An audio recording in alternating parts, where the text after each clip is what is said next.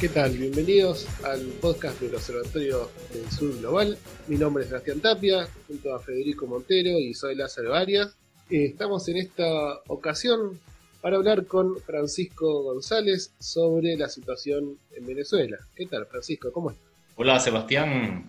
Gracias por la invitación aquí a Observatorio Sur, a Federico, la compañera Zoe Lázaro Arias.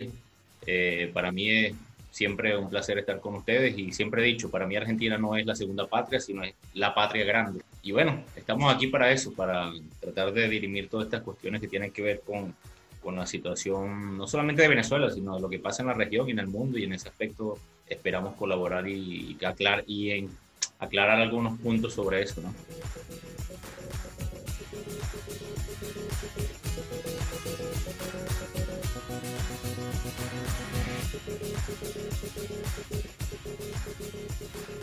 Bien, Francisco, bienvenido también por mi parte.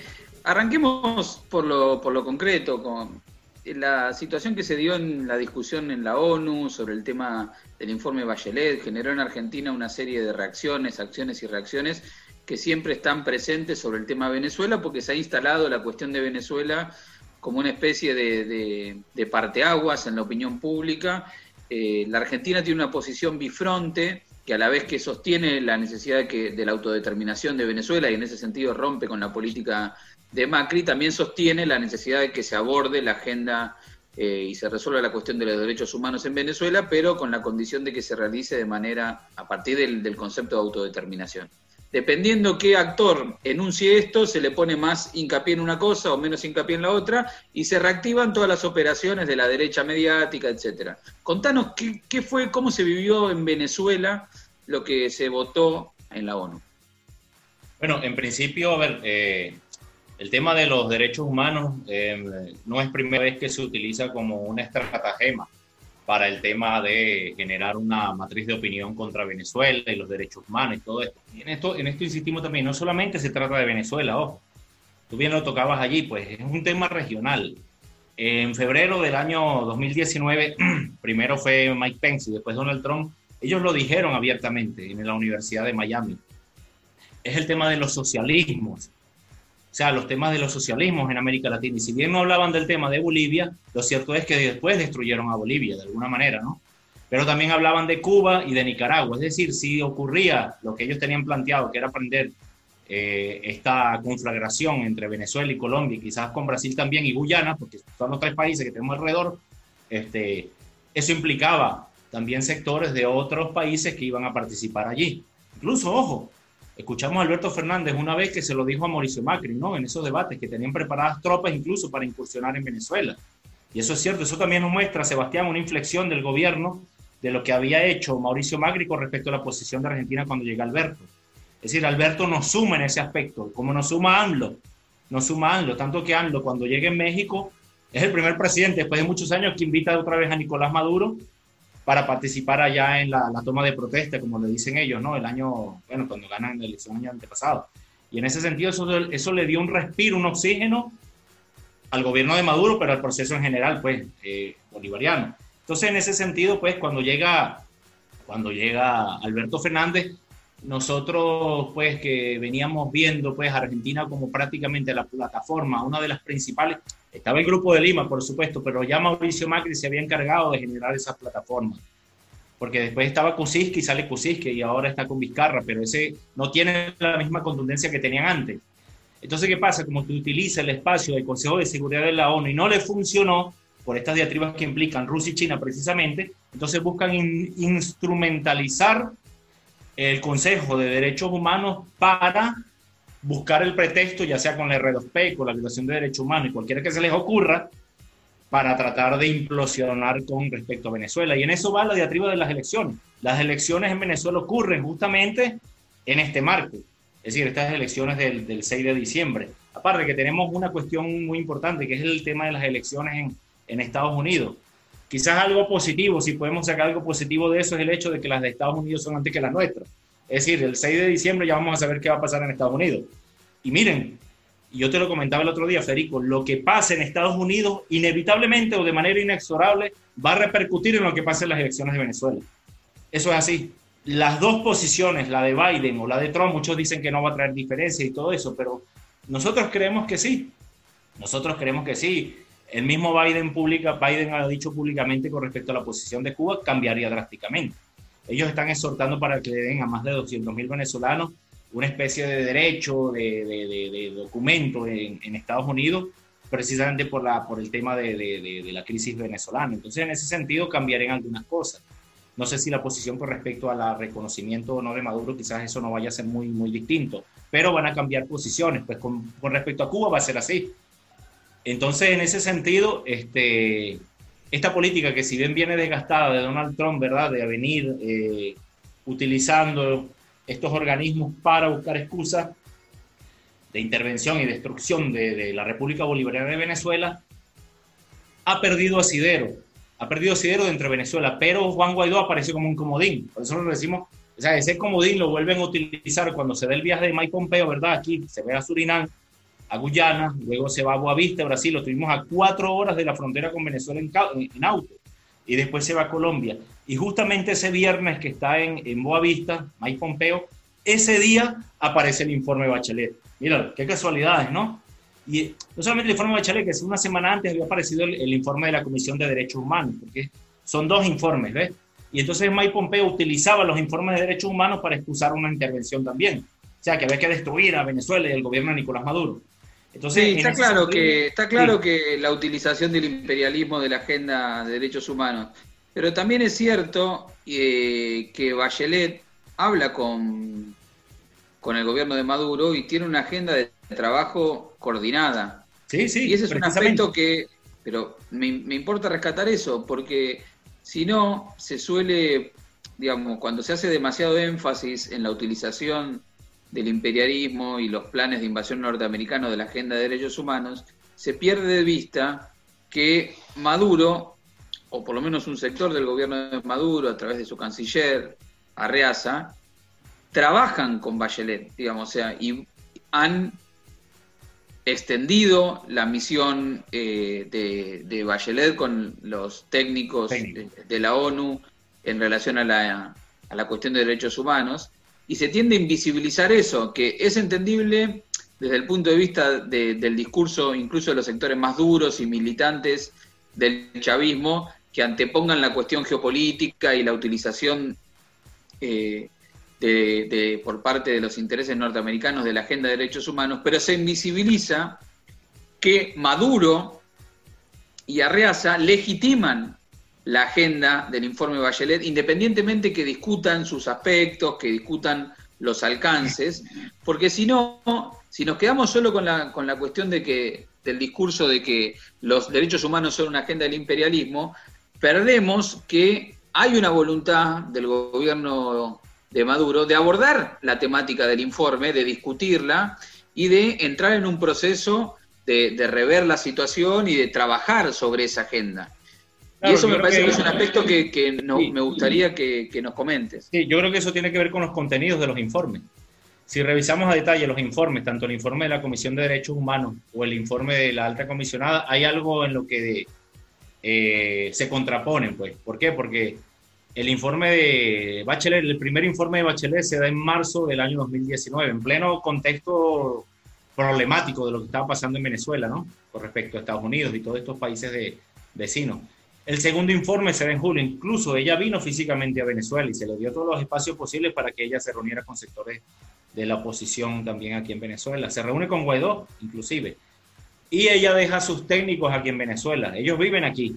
Entonces, puedes cuestionar o no cualquier eh, tema con respecto a este informe, pero lo cierto es que si en algo cambia o es distinto el informe Bachelet del informe de la Comisión de Derechos Humanos, y es lo que hace que sea apoyado y firmado en un convenio, un acuerdo entre el presidente Maduro y el canciller Arreaza, es precisamente en el tema de los contenidos. Ellos ah, asumen de que hay intromisión, injerencia de Estados Unidos y que eh, sumar en la crisis dentro de Venezuela. Eso lo dice el informe de la Bachelet, eso sale en el informe, cualquiera que lo lea. y en los otros informes, que es el que montan paralelamente a este informe de la de, informe de, de hecho, donde está la representación de Inglaterra, la representación de Chile, la representación de Portugal, ¿verdad? De este supuesto informe independiente. En ese informe, allí no se toca nada de esa temática, se va a aspectos netamente de derechos humanos, pero sin evaluar las circunstancias nacionales o internacionales que llegan o por los cuales se llega a, hacer esos informes. Tanto que esa representación de ese, de, ese informe, de los técnicos de ese informe, nunca han venido a Venezuela. Entonces, en ese esto es importante, hay que destacar que ese es un informe que se hizo de Panamá y, claro, ni siquiera no hubo presencia en Venezuela. Es un informe que proponen el Grupo de Lima y es un informe político, más que jurídico. Entonces, Pero ese no es el informe, ese no es el informe que, sobre el que se expidió la, eh, la ONU en esta semana, sino el informe de Bachelet. Y a mí, yo insisto, me parece que ahí hay un camino importante a transitar. El reconocimiento de Venezuela, del gobierno venezolano, del informe Bachelet, y si hay un trabajo sobre el informe de Bachelet, y si el informe de Bachelet contiene estas dos componentes eh, que forman parte de la política del gobierno argentino hacia, hacia Venezuela, que es, por un lado, el reconocimiento de que hay un intento de desestabilización, o por lo menos que hay componentes injerencistas en eh, el bloqueo, el sabotaje a la economía venezolana y que eso forma parte de las condiciones humanitarias sobre las que se reclaman. Y en ese contexto aparece una agenda de derechos humanos vinculada con eh, violencia institucional, etcétera. Me parece que ahí hay un, un aspecto importante a trabajar eh, discursivamente para entender por parte de los países que queremos apoyar y que, y que, y que digamos, estamos comprometidos con la autodeterminación del pueblo venezolano, para salirnos de la encerrona en la que nos quiere poner el discurso de la derecha y el discurso norteamericano, que es que apoyar a Venezuela es apoyar un proceso que vulnera una dictadura que vulnera los derechos humanos. Me parece que en el reconocimiento de Maduro y de Arrasa de la necesidad de trabajar sobre la base del informe de Bachelet, hay una salida, una diagonal, si se quiere, que permitiría ir descomprimiendo las cuestiones y que a veces cuando las posiciones de un lado y del otro se tensionan por la lógica geopolítica y la lógica de la inminencia de una invasión, se digamos, obligan al gobierno de Venezuela a construir una especie de fortín para defenderse de la invasión y a la vez, digamos, cortan la posibilidad de, construir puentes de legitimación con otro tipo de actores. Y me parece que eso es lo que ha sucedido sucesivamente, porque recordemos que estuvieron los diálogos de República Dominicana, o sea, cada vez que hay la posibilidad del acercamiento para una salida consensuada donde se reconozca un, sistema político con una participación un poco más plural, digamos, ¿no? O sea, que sectores que están en la vocación de no participación eh, institucional participen y donde como contrapartida el gobierno venezolano asuma esta agenda eh, que propone en tema de derechos humanos, cada vez que eso se produce, es decir, cuando hay un principio de acuerdo, aparece eh, la retórica que hace explotar esos puentes. Claro, Federico, lo, lo que hay que ver es que no solamente, ojo, no, no, no es solamente circunscribirse al tema del informe como tal, sino que son las estratagemas que se utilizan y es lo que quería señalar de cómo pasa en el plano del Consejo de Seguridad al plano del tema de derechos humanos. Es pues, una, una estrategia más que busca Estados Unidos con sus grupos afines, en este caso países afines que son parte del Grupo de Lima, para generar esos informes, y aquí se le dicen algunos de los informes paralelos dentro del Consejo de Seguridad, dentro de la, de la Comisión de Derechos Humanos. Entonces, hay ambigüedades también dentro de los organismos multilaterales. En ese sentido, en la ONU hay esa ambigüedad. Si bien está el convenio con, el, con Bachelet y la alta comisionada y sus técnicos que están en Venezuela, pero también se genera esta otra comisión en la cual pues, se generan estos informes y que son los informes que dan pie para la injerencia. Entonces, en ese sentido, eso es importante clarificarlo porque a nivel internacional se lo ve como que es un mismo informe o como que todo tiene que ver con una misma situación y no es así, pues. Esto es muy importante señalarlo. Y si bien hay también eh, a lo interno de Venezuela muchas este, diatribas con respecto a los contenidos incluso del informe de Bachelet, pero lo cierto es que ese informe sí recoge el tema de los aspectos de las sanciones de Estados Unidos y de la injerencia y la intromisión estadounidense que que son las narrativas en las cuales se insertan algunos países que están en contra de la injerencia y en contra de la posible invasión o, la balcanización de la región, que es al final lo que busca Estados Unidos. Pues en ese sentido nosotros no hemos tenido ningún tipo de dilema con respecto a la posición de Argentina. Nunca la hemos tenido. Incluso aunque en este momento se haya dado el voto allí en el Consejo de, de la Comisión de Derechos Humanos, está el debate sobre esos aspectos y de cómo anteriormente Argentina ha tomado posición, no reconociendo a Juan Guaidó, por ejemplo, eh, asumiendo que hay una agregada de, negocios allí en Argentina cuando con Macri no había nada prácticamente. Entonces las relaciones se han ido generando los puentes de alguna manera que con Macri se habían destruido de, totalmente. Y una cosa que nosotros apelamos aquí, compañeros, que es el tema del legado. Es decir, no es cualquier cuestión el tema de Argentina y Venezuela, sino que son los dos países precursores de la historia de la integración continental prácticamente. Es decir, por eso hacemos, apelamos a la historia que tenemos y creo que es la historia que se dirime ahorita en la región y que se dirime dentro de Venezuela y que se dirime también dentro de la, del, de la, de la ONU, con Bachelet a la cabeza, porque Bachelet representa también un sector digamos, del pensamiento crítico cuando fue presidenta de su país y por algo está allí defendiendo derechos humanos y debe tener muchas diatribas y con sus técnicas que están en Venezuela seguramente las tiene. Entonces, en ese sentido, los países van a tener esas diatribas porque son dos, volvemos al punto, Sebastián, que hablamos, los dos proyectos antagónicos que se dirimen con corrientes a lo interno de los países que están en pro o en contra del monroísmo o el bolivarianismo o las ideas sanmartinianas y en ese sentido ese, ese, es, eso es nuestra, nuestra contrahegemonía continental. Nosotros no vamos a implosionar los puentes, compañeros. Y le hacemos un flaco favor a todos aquellos que viven atacando para aprovecharse de la delicada circunstancia actual, tanto en Venezuela como en Argentina o cualquier país de la región, y utilizar eso como un pretexto para implosionar los que hemos avanzado. Eso nosotros no lo vamos a hacer.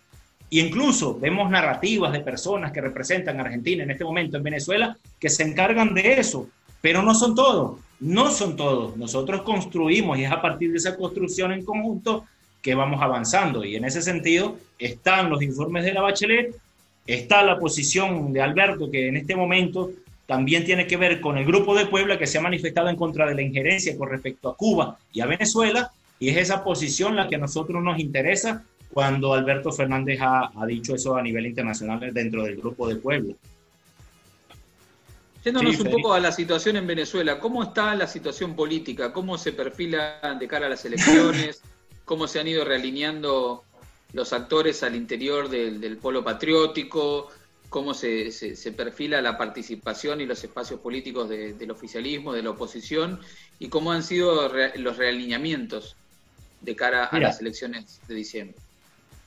Eh, volvemos al 2017. Es inevitable. Porque justamente en 2017, cuando aparece la constituyente, ¿verdad? Que se toma eso como un pretexto para generar el 2019 el autoproclamado. Es decir, Estados Unidos utiliza 2017 constituyente para decir que es un gobierno sin legitimidad jurídica, ni política, ni reconocimiento internacional. Eso en un principio. Y en este momento buscan esa misma excusa para decir que estas eh, elecciones son un fraude. Entonces, en ese sentido, ¿qué es lo que está pasando? Nosotros lo veníamos diciendo, la necesidad de la emergencia en el país, lo venimos diciendo desde hace varios años, Federico, tú eres consciente de eso, de las oposiciones, una oposición distinta a esta oposición radical que venía gestionándose directamente a los intereses y usanzas de Estados Unidos. Y bueno, de alguna manera fue ocurriendo ese proceso y comenzaron a aparecer sectores opositores que si bien no son chavistas, no son comunistas, no son bolcheviques, ¿verdad? No son socialistas, pero que tampoco son pro eh, imperialistas, es decir, no quieren que haya una invasión en el país, porque ellos saben que si destruyen a Venezuela, como han destruido Libia, como han destruido Irak, Siria, Yugoslavia, todo eso, pues también ellos van a ser afectados. Ellos van a ser afectados. Tanto que, a ver, una entrevista el año pasado, en plena casi guerra que teníamos nosotros eh, en la región, eh, uno de esos sectores, eh, digamos, de social cristianos, ¿verdad? Eduardo Fernández, lo escuchamos en una entrevista donde hacía, le traía colación en una entrevista el hecho de que su hijo era ingeniero internacional, ingeniero, que trabajaba en una petrolera y le había tocado ir para Irak.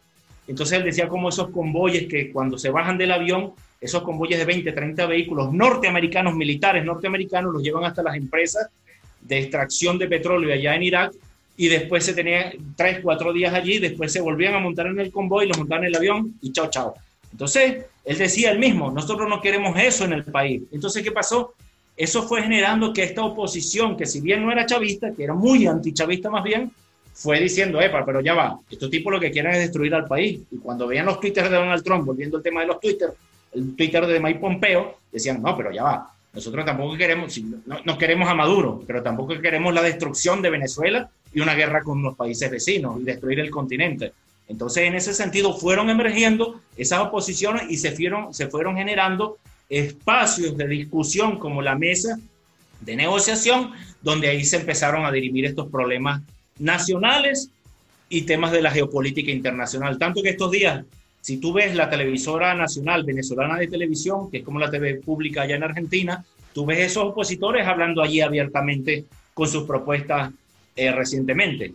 En estos días hablaba Zambrano, que fue uno de los ideólogos de esa mesa de unidad, que viene de los sectores socialdemócratas, adeicos viejos, con otro partido ahora, y él decía ahí abiertamente que este, con sus propuestas, que no estaba de acuerdo con la injerencia ni la posición de Estados Unidos. Y mira otra cosa que pasó.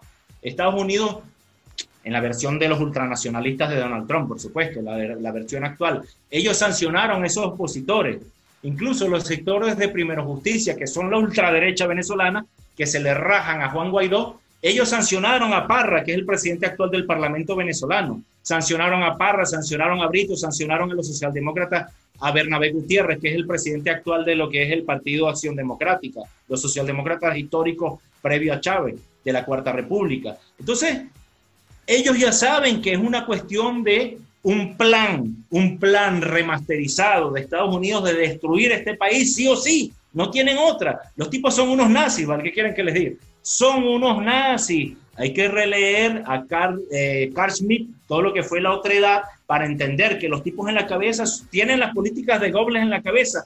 Son neonazis, hermanos. El gobierno de Donald Trump en este momento, esos tipos son unos neonazis al punto que quieren destruir no solamente a Venezuela, quieren destruir a Bolivia, pero también quieren destruir a Argentina, porque para ellos Alberto Fernández es tan socialista como lo es Joe Biden, sabiendo que Joe Biden es un multimillonario. Esa es la narrativa interna de Estados Unidos y esa es la que nos quieren montar aquí, más cuando se hizo un gobierno socialista, ¿no? Volvamos al tema de las elecciones. Entonces vos eh, retomemos el tema de cómo, cómo se, se presenta los realineamientos en el gobierno y en la oposición de cara a las, a las elecciones que van a ser ahora en diciembre entre los sectores del chavismo, que también ha habido realineamientos, y los sectores de la oposición. ¿Cómo, cómo se compone hoy la escena política en Venezuela? Bueno, en este momento, eh, como viene diciendo, este, están las diatribas en los medios de comunicación, ¿sí? Y también está la temática de estos partidos opositores. Se acaba de crear un grupo que se llama Alianza, Alianza del Progreso, algo así, que, que en esa tarjeta de esa oposición aparecen Acción Democrática, COPEI, que son los de la Cuarta República hegemónica, ¿sí? anterior a Chávez, pero también aparecen los sectores de Bertucci, que es un sector de los evangelizadores, que tuvieron casi un millón de votos contra Maduro en el año 2018, y también el sector de eh, Henry Falcón, que es un sector que también logró casi 3 millones de votos, o sea que es una fuerza política contundente allí. Entonces, ve que esta, esto es importante entenderlo, porque esas otras oposiciones aparecieron, pues, aparecieron y ahora están proponiendo, pues, que a partir de, este año 2010, 2020, eh, después del 6 de diciembre, y luego a las elecciones de gobernadores, seguir participando en esas elecciones y posteriormente ellos mismos han hablado, y lo ha dicho el mismo presidente Maduro, dieron una posible elección en el 2022 a un referéndum revocatorio. Entonces, todo eso está en el plano de la constitución venezolana. Y esas cuestiones tienen que ver con una ruptura que hay por parte del sector más radical, que es el que representa a Guaidó, que es el que representan algunos liderazgos de estos partidos hegemónicos históricos en el país, y ese sector más radical continúa con la agenda de no participar, la agenda abstencionista. Ellos dicen que no van a participar porque eso es un fraude, porque eso no, no, no hay que legitimar al gobierno de Nicolás Maduro y en ese sentido, y ese es el sector quizás que tiene más ecos a nivel internacional en los medios internacionales. El sector de Guaidó, pues lo vemos en la, cuando uno revisa los medios europeos, aparece más Guaidó que Bernabé Gutiérrez, por ejemplo. o los medios chilenos o los medios argentinos. Cuando habla Guaidó es lo que aparece, aunque aquí adentro no tenga fuerza, pero es lo que aparece en los medios internacionales. Y no aparece estas otras oposiciones que están emergiendo, dentro del país. Entonces, eso, eso es una cuestión que tiene que ver con las narrativas duras en las cuales se han insertado los intereses de sectores de la Unión Europea que están alineados a la política de Washington. Y esta otra oposición, ¿verdad? Al mismo tiempo, tiene una agenda, ¿sí? Política más eh, proclive al tema de los problemas sociales en el país. Y tú lo ves, en estos días veíamos en Venezolana Televisión, el canal BTV, es el canal nacional, donde aparecen esos sectores opositores y dicen sus propuestas allí y son críticos tremendamente de las políticas o de las deficiencias que puede haber por parte de la gestión de, del presidente Maduro y de otros en el gobierno. Y lo dicen abiertamente y lo, y lo ves en Venezolana en televisión. Esto era impensable hace un año, Federico. Es decir, hace un año, cuando veíamos la, la televisora, era prácticamente una cuestión de guerra y de resistencia, ¿no? Pero no veía sectores opositores dirimiendo estas cuestiones dentro de un marco eh, democrático, por decirlo así, como está pasando ahora. Porque el otro sector radical, que es el que tenía la narrativa de la oposición venezolana, ha quedado dentro del país minimizado. Pues. Entonces se dirime más el tema de la discusión con respecto hacia dónde va el país, que, o la gente le da más importancia a eso, que la agenda de que hay que destruir a, Nicolás Maduro como sea y aplicar la responsabilidad eh, la R2P o, buscar un marco internacional eh, de coalición para entrar al país militarmente. Entonces, esa agenda se fue minimizando porque se gastó. Se gastó porque, porque no es lo que queremos la mayoría de los, los venezolanos. La gente ya está desgastada con eso. La gente lo que quiere es la resolución de los problemas y es a partir de allí que las representaciones políticas que entren en el Parlamento, pero que entren el año que viene en las gobernaciones y posteriormente, más adelante, lo que va a ser las elecciones presidenciales, que sea en esos aparatos institucionales donde se diriman estas cuestiones. Y es allí donde estamos afincando para que sea de esa manera y no de otra. Porque la otra agenda, que es la de los radicales, que es el hecho intervencionista, no solamente tendría unas repercusiones, como le hemos dicho aquí en Venezuela, sino a nivel continental. Y ese es el plan de la actual gestión de Estados Unidos en, con respecto a Venezuela.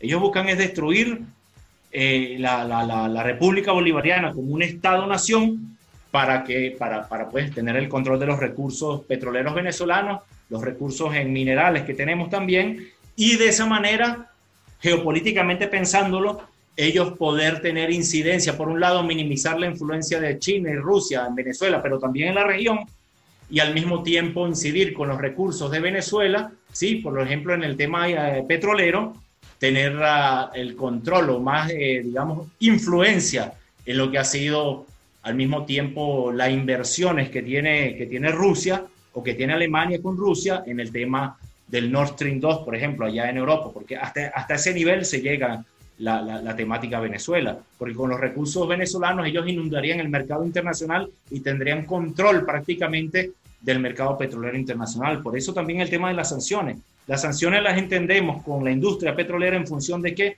De tener un control, de desmontar aspectos de la gobernanza con respecto al petróleo de Venezuela y a partir de allí ellos tener y venir de nuevo con sus empresas a controlar todo lo que es la industria. Y por eso se da la ley antibloqueo, Sebastián, que tú proponías en los temas allí. La ley antibloqueo se da en ese marco, más allá de las polémicas que ha suscitado con respecto aspectos técnicos y jurídicos de la misma, inconstitucionales inclusive, lo cierto es que esa ley lo que busca es generar alternativas en el tema de inversiones con respecto a la industria petrolera, pues, porque y también en ese marco, pues, esas inversiones irían con este, esta alternabilidad que se está generando con los chinos, con los rusos, pero también con Irán.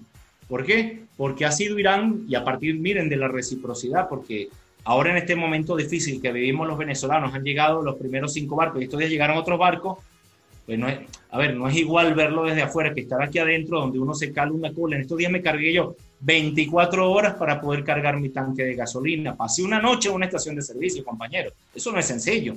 Y eso en Caracas. Si vas al interior del país o en fronteras, te tardas hasta 3, 4 días para cargar un tanque de gasolina. Y la gente lo aguanta porque, porque, porque es el problema que tenemos aquí lo interno. Pues. O sea, que es absurdo uno pensar que en un país petrolero tengas este dilema de cargar un tanque de gasolina de 40 litros, ¿no? pero precisamente eso tiene que ver con los aspectos de la geopolítica que ocurren con respecto a la industria petrolera venezolana. Y en ese sentido Irán nos dio la mano y se trajeron los, tanqueros que generaron toda esa diatriba en, en, el mar Caribe con respecto a si Estados Unidos atacaba o no o se llevaba los barcos iraníes para Estados Unidos. Eso fue hace recientemente, hace dos meses.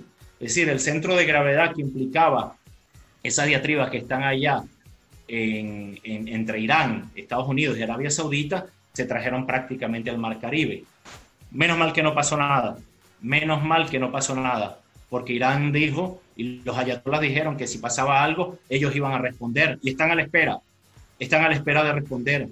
Y entonces en ese sentido llegaron acá y estos días llegaron otros tanques y se alivió un poco. Ya uno no se tarda 24 horas en cargar el tanque, sino se tarda una hora. vean cómo, o sea, desde adentro como también cuando hay ese oxígeno y cuando hay esa reciprocidad. ¿Por qué? Porque en el año 2009 el comandante Chávez hizo lo mismo con Irán. En un momento muy difícil de sanciones a Irán en el 2009, Chávez envió barcos petroleros a Irán con gasolina y viceversa. Ahora Irán en la reciprocidad lo hace con nosotros.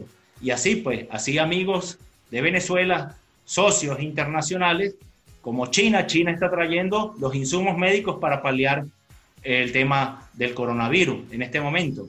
Entonces, esas ayudas que sí son humanitarias están aquí. Incluso los rusos trajeron las primeras vacunas de experimentación que se van a traer los voluntarios. Es Venezuela el primer país y lo llegaron hace la semana pasada esas vacunas de Sputnik 5. Entonces, es decir, Estados Unidos está ahí, es cierto, y tiene una tremenda potencia y una hegemonía mundial, pero no es el único que se dirime en el plano internacional. Y estos países son países potencia.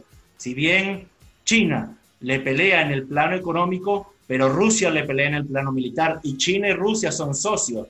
Esto que yo venía escuchando en los distintos espacios donde el tema de Kissinger y de buscar que sea esa ruptura entre China y Rusia, nosotros no lo vemos así.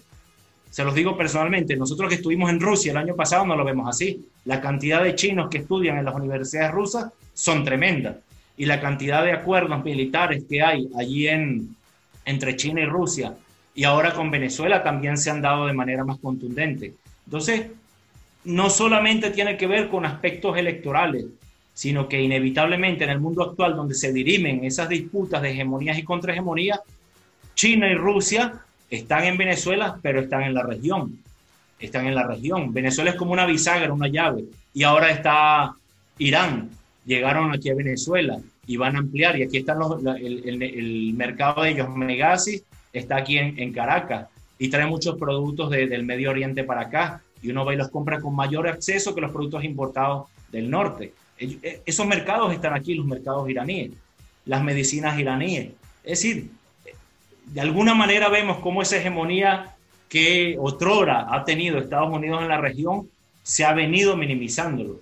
No es un tema que lo hagamos porque, porque sea algo, digamos, eh, una, una cuestión netamente eh, ya disculpen, tenía una llamada, una cuestión netamente de capricho, sino que tenía que ver con cuestiones que tienen que ver también con la realidad geopolítica mundial actual. Y eso lo vemos en la campaña de Donald Trump. No es, a ver, no es eh, un capricho para Trump el decir que hay un problema con China comunista, la China socialista, para la campaña electoral de Estados Unidos y que ellos van a perder su hegemonía o van a perder esa incidencia si Biden gana. Esa es una realidad. Esa es una realidad. Es decir, en Estados Unidos el mercado inflacionado con los productos chinos, esa es una realidad.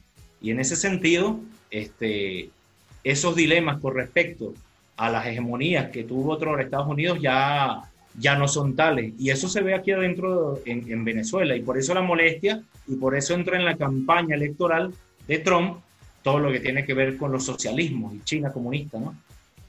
Bueno, Fran, muy interesante. Creo que hemos abordado distintos aspectos de, la problemática de Venezuela en relación a la geopolítica, a la cuestión interna. No sé, Sebastián, si algún, alguna pregunta o reflexión ya para ir cerrando.